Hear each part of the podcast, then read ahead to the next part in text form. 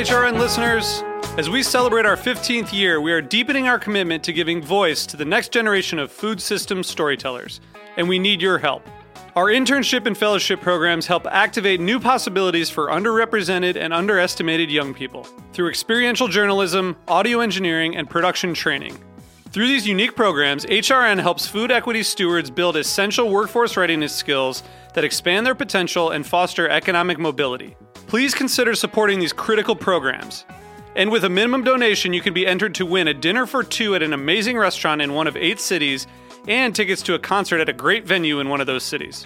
We have incredible partners across the country who have donated, as they also share our passion for helping to educate the next generation of food systems storytellers. Check out heritageradionetwork.org slash 15 to donate and enter to win today.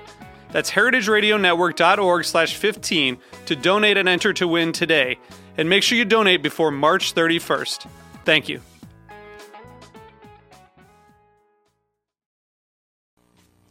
The following message has been brought to you by Fairway Market. What's the buzz about honey? Well, those busy little bees are up to something, and it is delicious. The Fairway label honey is superb. Fairway only hires worker bees that are the best at what they do. This makes for a great tasting, high quality honey at an amazing value with the Fairway stamp of approval. And on top of being delicious, honey is a great substitute for other sweeteners and can even benefit your health. This includes better energy, respiratory improvements, and balanced blood sugar levels. It's a no brainer. Get your Fairway honey today.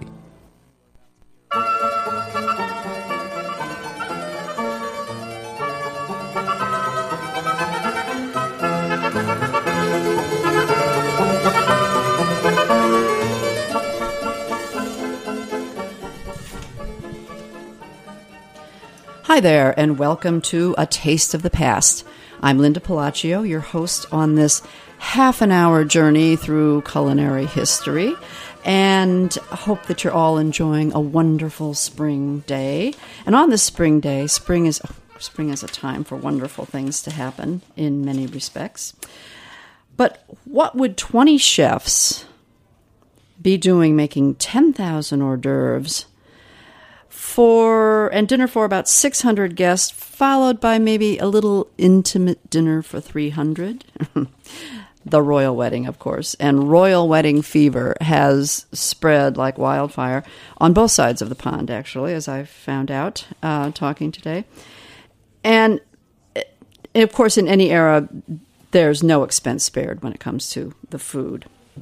And although we don't really know what is going to be served for Princess William and Kate Middleton's wedding, we can be assured that it will be elaborate and I'm sure very time labor intensive and uh, I don't know that they'll scale back so much. It's in pa- in the past times you know, feasts have been scaled back, but the only I mean the only thing we do know is uh, something about the cake, and of course, a royal wedding cake. What would a wedding be without a wonderful cake?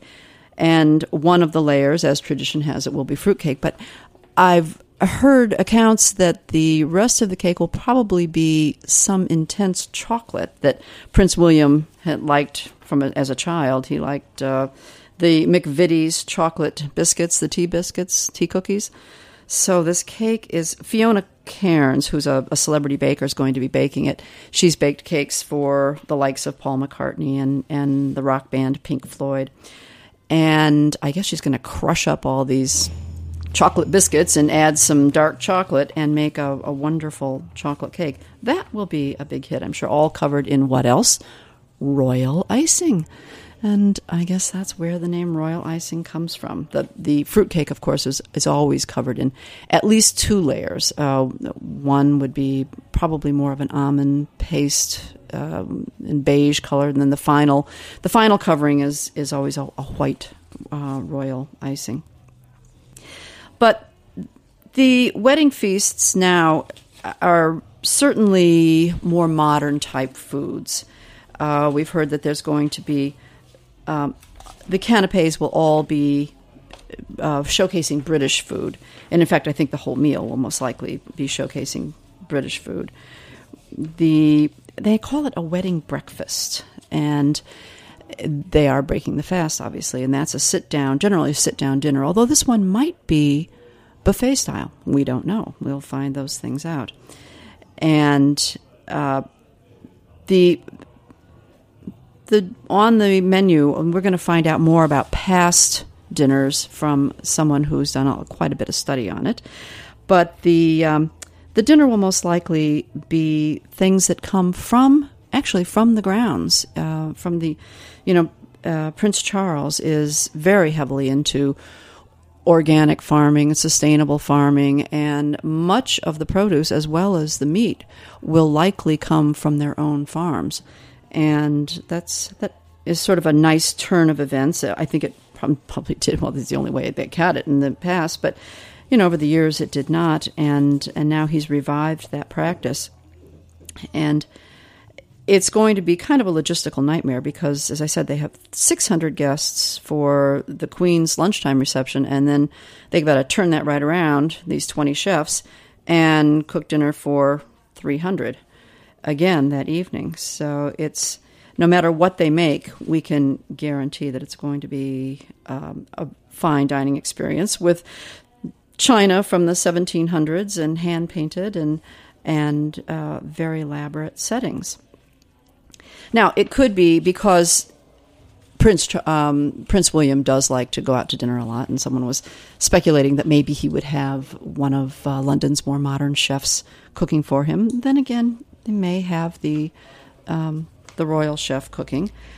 Uh, Flanagan is his name, I believe, but um, it will be even if somebody someone said, well, but maybe they'll have they'll go to more modern food like sliders and mashed potatoes, but I doubt that will happen. If that does happen, it will probably be served with quite a bit of flourish. Uh, you know, back in the in the day, there were easily ten courses. There may still be ten courses. We don't know, but uh, up to up to ten courses would be served for the royal banquet feasts, and someone who is has done a lot of research, as I said, will be joining us on the phone from England, and he himself does a lot of recreations of of period food, and that is Ivan Day. So when we come back from a brief musical break and a sponsor break, we're going to hear straight from Ivan Day about banquets of the past and what were served.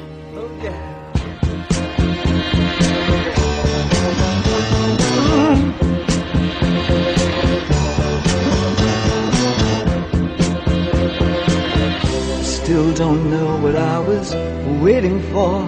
And my time was running wild in dead end streets. And every time I thought I got it made, it seemed the taste was not so sweet. So I turned myself to face me. But I've never caught a glimpse how the others must see the faker. I'm much too fast to take that test. Changes. Turn and face the strain. Changes. Don't wanna be a richer man. Changes. Turn and face the strain. Changes. It's gonna have to be a different man. Time may change me,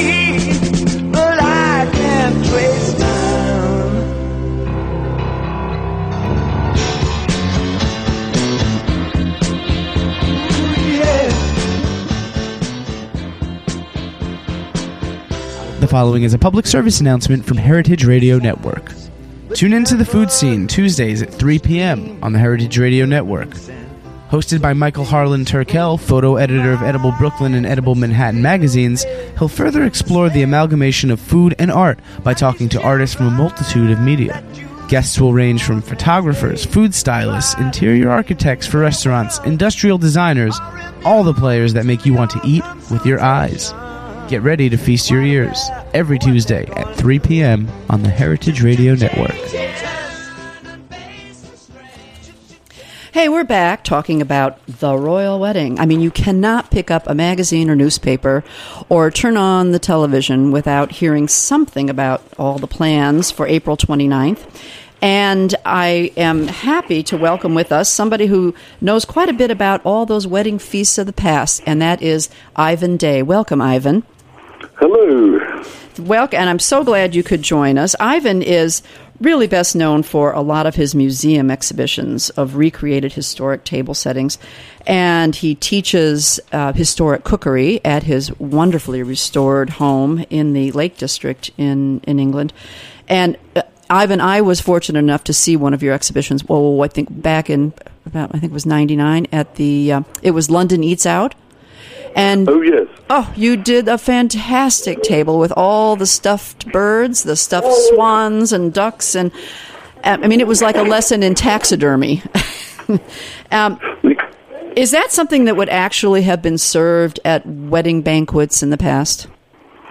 Yes, we've got menus where you've got these extraordinary pies with birds sitting on top of them, like herons and swans and bitterns. And these were often served at high status feasts of all kinds, like coronation feasts, where, where they pulled all the stops out. It was more about a magnificent display of excess more than anything, just to show the status of the host and the guests. Well, the I mean the elaborate. We're talking feathers and all, folks. I mean these birds are in their natural state, it seems, and the pastries that are just formed and the sugars uh, formed into beautiful uh, sculptures. I mean these were really. Uh, will we see any of that this year? You think? I don't think so. Um, we're in the middle of a worldwide recession, and these royal celebrations tend to keep an eye on what's happening in the world. So if a modern monarch starts to show excess in what they do, they will get criticised. And I suspect that this will be a fairly trimmed down, very contemporary uh, feast or breakfast, as it's called, a wedding breakfast. Um, and because it's British, and British food has really become, you know, so much better in the last 30 years, I think it will be an opportunity to show off some of our best British produce, homegrown local foods, all the buzzwords that you get now in the culinary world. Right. Um, and I think Prince Charles, the, the father of the groom, um, is very much into supporting British farmers and really good organic and naturally reared produce. And I suspect it's going to be a showcase for that type of contemporary British food. Is I did mention a little of that at the open of the show, and I, and I think that's that's a, a rather nice thing that's that's happening. Um, but many of these dishes that uh, for banquets in the past had been on the royal banquet menus for hundreds of years. Uh, what would some of the what would some of the past let's say well of course Henry VIII had a lot of practice um, in having a wedding feast many wedding feasts what would some of the banquets had have been like let's say in the in the 16th century Well, the really disappointing thing is, although Henry got married six times, we don't have any idea of what was served at the six wedding feasts that he would have experienced. Unbel- There were no, records, no There royal no, banquet no, there aren't any records of those particular dinners at all. In fact, um, we have very few exact bills of fare or menus from early wedding feasts. We have quite a lot of coronation feasts where we know a lot about the Uh-huh. food, and I suspect that the, the big wedding feast, the royals, were not much different from that. But what we do have, which is really fascinating, is in a late 15th century manuscript, an English handwritten manuscript from about 1480, which is called For to Serve a Lord. We have a prescription for a feast for a bride. And this is a wedding feast for a very high status, probably a royal, or at least someone who is in the nobility. And it's a five course meal. The dishes that are served are, are very much of the period. Um, the kind of food is like a, a sweet, sour, um, culinary basis. You know, they use a lot of um, verjuice, which is sour grape juice, um, as a sauce, often with meat and fish. There's a lot of very decorative dishes on the table, including unusual birds like the swans and that kind of thing. But what's the most interesting? In between each course, there was a piece of culinary sculpture which was brought in and exhibited. Um, well, these were known as subtleties in England. In France, they were known as entremets, meaning in between the courses. And sometimes it was a theatrical performance in between the courses so that the servants could sort of lay out the next course and that the, the guests would have a little entertainment. But more often than not, it was an artwork, usually a temporary artwork, sometimes made from almond paste or from sugar or even from wax. But the ones at this, this meal are, are specific to the occasion. So the very last one, at the end of the fourth course, is really memorable because it is a depiction of a woman in childbed. There's a lady lying in a bed, um, probably surrounded with her friends and possibly a midwife. Um, and this is a kind of statement the actual purpose of the marriage is, which is to create a son and heir, um, so that di- the dynasty can continue. Um, and these sculptures always had a meaning. They, they sometimes are very religious, but this one I just find extraordinary because it is actually the earliest account that we have of a wedding feast in this country um, with sculptures. Now, what these things are really is um, they are forerunners in some ways of the great ornamental wedding cakes that were exhibited at royal weddings in the 19th century. Is that So you- is that pretty much where you um, have have seen that the wedding cake became a traditional service? Was in the 19th century that we actually had the the wedding cake or the tiered cakes. the, the wedding cake is fascinating because um, they, they, they originate from the medieval marriage ceremony where the bride and groom went from their house to the church and they took with them bread and wine to be blessed by the priest. And then these were taken to the place of the, the bridal feast. The, the word bridal means a bride ale, a bride boozer, meaning the ale is beer, so bride ale is the oh. name of the feast. And they took the, the, the wine and the, the bread, and it was shared out amongst the guests, but it had been blessed by the priest. Now, this has got nothing to do with the Holy Eucharist, with the communion, the wafer, and the wine. It's to do with the marriage feast of Cana, where Christ turned water into wine and created this miracle so all the guests could be fed. So it's a reference to that. But because it was a special occasion, the bread um, became cake in the 16th century. So the bakers who made it would throw a few dried raisins or currants and some spice into it and some butter, maybe some eggs to make it richer. And these cakes were really part of the bridal procession, so they were carried from the bride's house to the church where they were blessed and then back to the place of the feast. And they were cut up at the end of the feast and distributed to everybody. And they were enormous. There's one recipe from the 17th century. If you make it, it weighs over 30 pounds. Oh my goodness! And carried by um, either men or women with a special napkin tied around their neck to help them support it. And there's a marvelous painting of a, of a wedding feast from the 1580s by uh, a Flemish artist called um, Hoefnagel, Joris Hoefnagel, who was exiled in London at the end of the 16th century.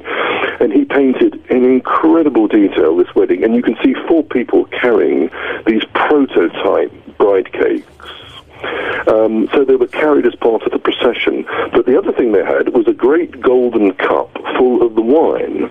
But by this time, the wine had become spiced and very special and sweetened, so it was for a special occasion. But I think what happened was that during the English Civil War, these cakes were outlawed. The Puritans didn't like them. It was the English Taliban. They, they frowned upon these things. Um, but they, they emerged again after the Civil War, but they changed their form. And by this time, they now were not made like a loaf of bread, like the original medieval offering at the wedding.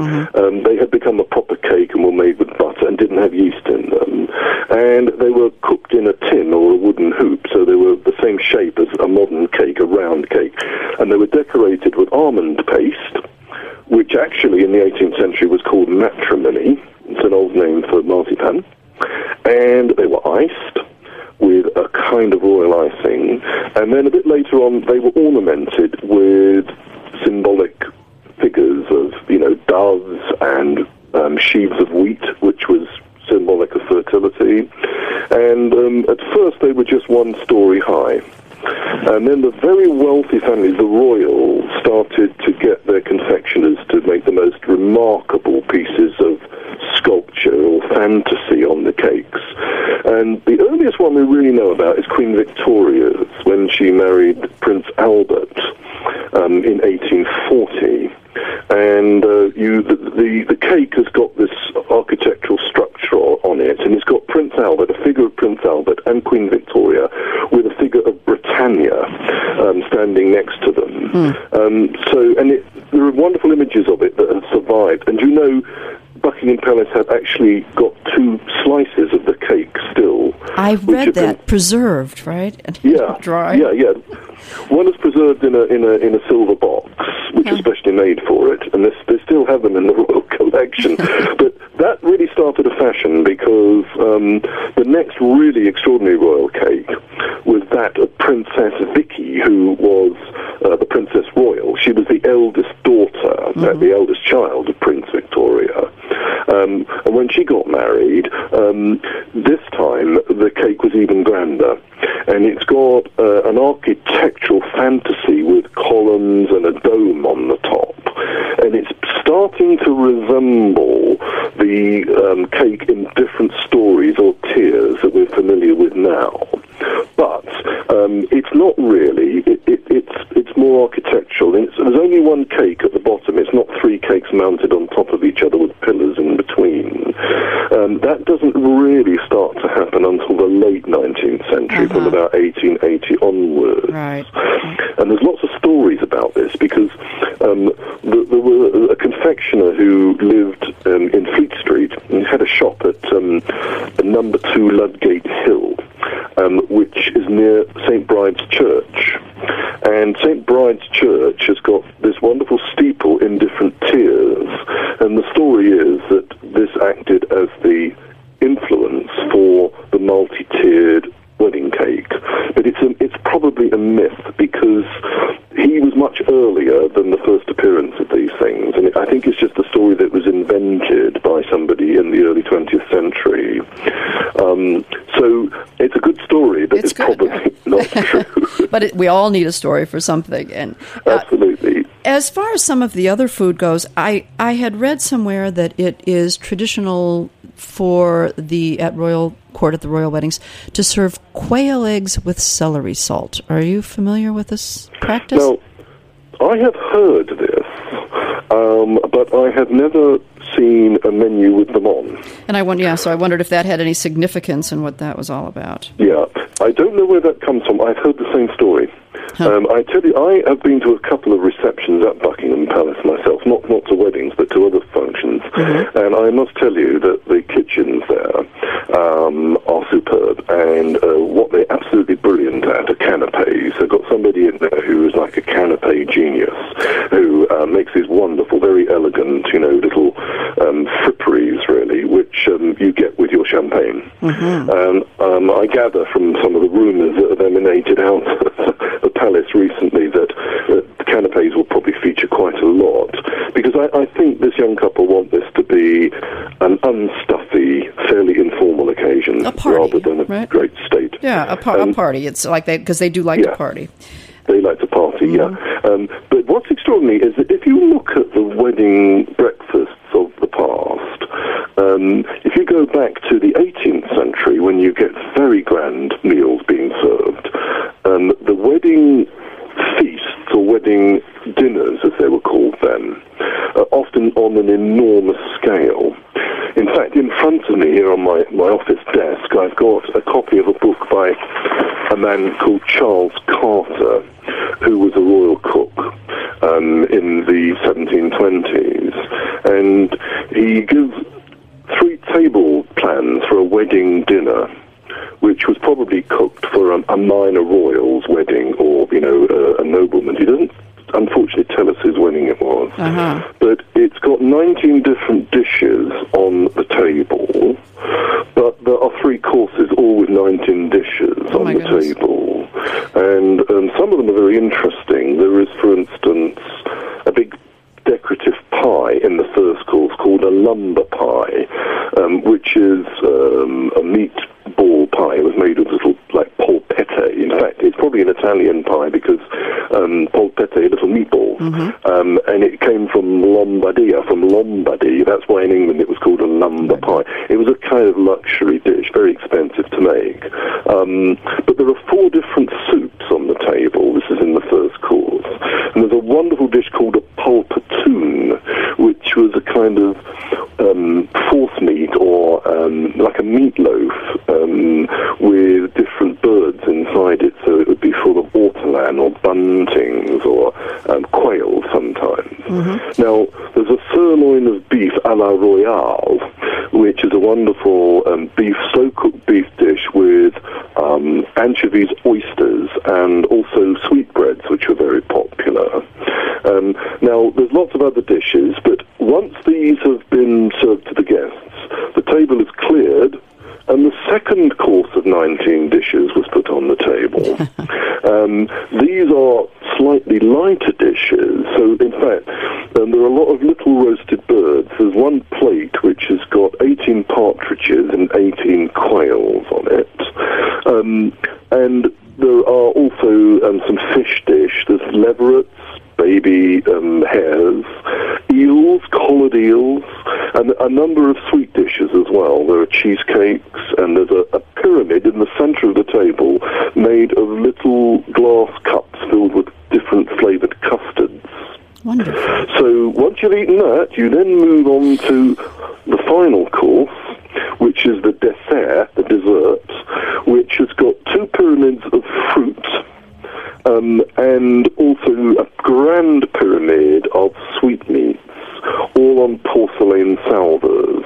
And they're surrounded by jellies and all sorts of other um, very light dishes. There are creams, there are ice creams, in fact. So, you know, these are incredibly grand occasions. Well, the food When- all sounds extremely labor intensive, for sure. Yeah. And Yeah, I, I mean, yeah. you when you say you've been in the kitchens, and this is quite a feat to prepare all this food, knowing also that it can't come out a la minute. It can't come out and be served piping hot. This is all food that has to be prepared in advance and that can withstand sitting around for a while before it gets eaten. Yeah. So Well, the interesting thing is that the, the hot dishes often were on a very large scale. So when we think of a roast joint nowadays, we tend to think of a little three or four pound piece of meat which we put in the oven. Mm-hmm. But when they roasted, say, a, a chine of beef, you're talking about a joint that weighed 25, 30 pounds, Wow. which would be still hot for an hour later on the table. So they, they, they had figured that one out, actually. The thing is, you've got to give these people a lot of credit because the, I, I would challenge a restaurant brigade now in some of the best restaurants in New York City or London to produce this wedding feast I'm describing with its three courses of 19 dishes. So you're talking uh, nearly 60 different items, and some of them are very elaborate. Right. I would challenge them to do it, um, not in their modern kitchens, but in a 18th century kitchen where they have no electricity, um, they have no running water. Right. Um, they are working often by candlelight to produce it, but they are producing it still up to a very high level because these aristocratic people, you look at the way they dressed, look at the furniture they sat on, look at the artworks they surrounded themselves right, with. everything they weren't with care, Sit yeah. down in their finery and, and, and have a bowl of bloop. they wanted something really fine, and they're, they're, the the food fashions have changed, but they expected high standards, and they got them because these these people who worked in these kitchens were very very skilled. Um, so we really got to think of these people actually as being quite remarkable craftsmen. We admire the carpenters and the wood carvers and the artists and the architects in that period. Um, I think we've got to take our hats off to the, these these chefs and cooks who produce these extraordinary meals. Absolutely, indeed, and and Ivan, you do know what you're talking about because you do recreate these these meals in your own kitchen. You've got the the open hearth and the and all the uh, the period uh, cooking utensils, so Yep. you know how difficult that is firsthand. Yeah. And- Well, interestingly enough, um, ten minutes ago, um, we ended a two-day course. I've been running a course for six Canadian food historians and museum curators and food writers, a wonderful group, and we spent two days intensively producing 18th century food. And uh, yesterday we roasted two different meats, a, a, joint of veal and a leg of mutton in front of the fire, and I made some really intricate dishes over the few days. Now, the way I operate is this. There's me, there are my six clients who come on my course into my period kitchen. That kitchen can only operate with a large staff because the kind of things we're doing are really, really difficult. I've got them. I've got my clients. They become my servants for two days, and I use them to try and recreate these very ambitious meals. Um, and that's what we've been doing. So, you know, it, it can be done, um, and it can be done here because I've got a wonderful collection of period cookware and equipment, which is all usable. It was so beautifully made that I'm still using some of it 400 years after it was actually manufactured. That's great. Well, I want to tell people that um, our listeners that if they want to see some of these wonderful pictures, both of your kitchen and of some of the incredible uh, period tables that you have recreated, the, the food on the table, the website is historicfood.com. And you've got wonderful pictures on that site, I must say, of that is representative of the work you've done. And you've done a lot of work for, as I say, for uh, museums and Yeah. um, and also, um, aside from lecturing and, and writing, um, you do consult for uh, for some television shows as well. Is that correct? And, and Well, yeah, I do more than consult. I, I presented my own series about six years ago, which is called Hungry for the Past. And I've just um, finished, well, I finished filming um, in November a 20 part series which has just gone out on British television, which is called Royal Upstairs Downstairs. the, that's And right. in it, Uh, right, the yeah, and I, I cook um, dishes for Queen Victoria in 20 different programs in 20 different great stately homes up and down the country. So this is times in the actually this is actually edible food and not just food for show. This is edible food. Interesting. But many of it's also quite showy too. Well, of course, we wouldn't expect less. Yeah. But Well- you know, my favourite ever reconstruction that I ever did of a, of a historic meal was actually in New York City um, about 18 months ago um, in the Metropolitan Museum. Um, I worked with the ceramics department there and recreated a table um, for Maria Theresa, the Empress of Austria. Um, and it was up, I think, for six months in the museum. Mm-hmm. And I was told by the staff that over half a million New Yorkers got to see it. So um, I That's don't know if you got to see that one yourself, but that was my favourite one ever that I did. Oh, that's fantastic. Yeah, And you yeah. worked on the Food Network's uh, Food Fit for a King as well, right? Yes, yes, that. yeah. yeah, yeah. Well, there are just there are, is no uh, shortage of celebrations going on. None of them will be quite as grand as those that you've described, but I, there are even on this side of the pond, as we say, there are breakfasts and feasts being planned at different hotels. Although they are sunrise, I with the time difference, of course, you have to get up at five thirty in the morning to partake in some of these events. But everyone wants to watch the celebration, and there are uh, the Palace Hotel and the Loews Regency. They're all having these elaborate wedding breakfasts that people can go and watch on a big screen while they uh, partake in some fineries themselves. And uh, to be a fly on the wall to see some of the dishes as they come out, I'm sure it will be a wonderful groaning board and uh, a wonderful. Do you think it's going to be a buffet style or sit down? Um, I think part of it will be a stand-up, but I think the major bit will be sitting down. Yeah. Um, I suspect that you know that the, the royals follow a kind of protocol which they have for centuries, and I think it's very difficult to erode that completely. Even though these two people are very young and totally um, unpretentious, but I suspect that the palace machinery in the background will have a lot to do with it as well. Mm, Yes, the idea of a, of a standing in line at a buffet, I don't, I don't think will sit too well with them. Yeah, yeah, you know. yeah. Well, Ivan, I have to thank you so much for, for joining us and giving us uh, even the speck of I know knowledge that you have, and and hopefully we'll have you back again and we'll talk about more Yeah, subjects that would be because wonderful. you really have a lot to offer in the world of food history, and and I appreciate your time with us. And again, I want to mention to our listeners that uh, we will post um, Ivan's website on our page when it when the show is posted, and uh, it is historicfood.com. And I hope everyone will tune in on April 29th to see for themselves what the royal wedding will be like. Thank you for listening. I'm Linda Pelaccio. This has been A Taste of the Past.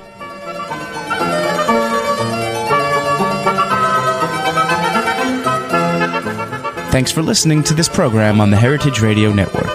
You can find all of our archived programs on heritageradionetwork.com, as well as a schedule of upcoming live shows. You can also podcast all of our programs on iTunes by searching Heritage Radio Network in the iTunes Store. You can find us on Facebook and follow us on Twitter for up to date news and information. Thanks for listening.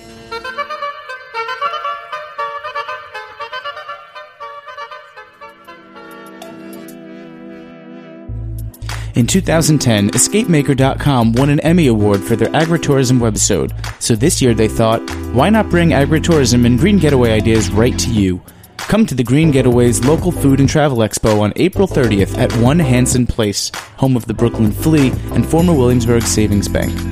Presented by Amtrak, Zipcar, and I Love New York, the carbon free event will be a day filled with food, prizes, workshops, and kids' activities.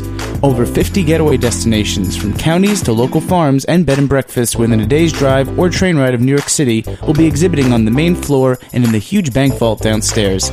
See what's hot in sustainable travel and receive special show only discounts.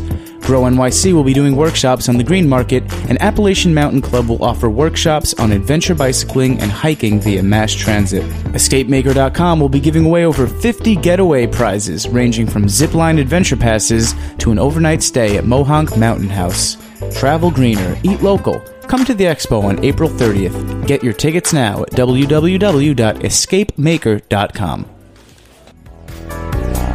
Whole Foods Market celebrates Earth Month with the Do Something Real Film Festival, a collection of six provocative, character driven films focused on food, environmental issues, and everyday people with a greater vision. Come see one of the six features at City Cinemas Village East from Saturday, April 16th through Thursday, April 21st, every night at 6 p.m. Learn more about the films and special events at www.dosomethingreal.com. That's www.dosomethingreal.com. Sponsored by Whole Foods Market.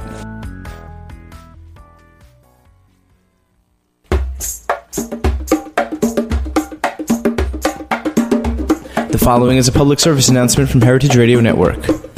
The Snacky Tunes compilation has arrived and is available for free on our website, heritageradionetwork.com. This compilation features live performances from some of the hottest acts around today, including Midnight Magic, Surfer Blood, Oberhofer, and more. Again, you can download this compilation for free on our website, heritageradionetwork.com, and make sure to listen to Snacky Tunes every Monday at 2 p.m. on Heritage Radio Network.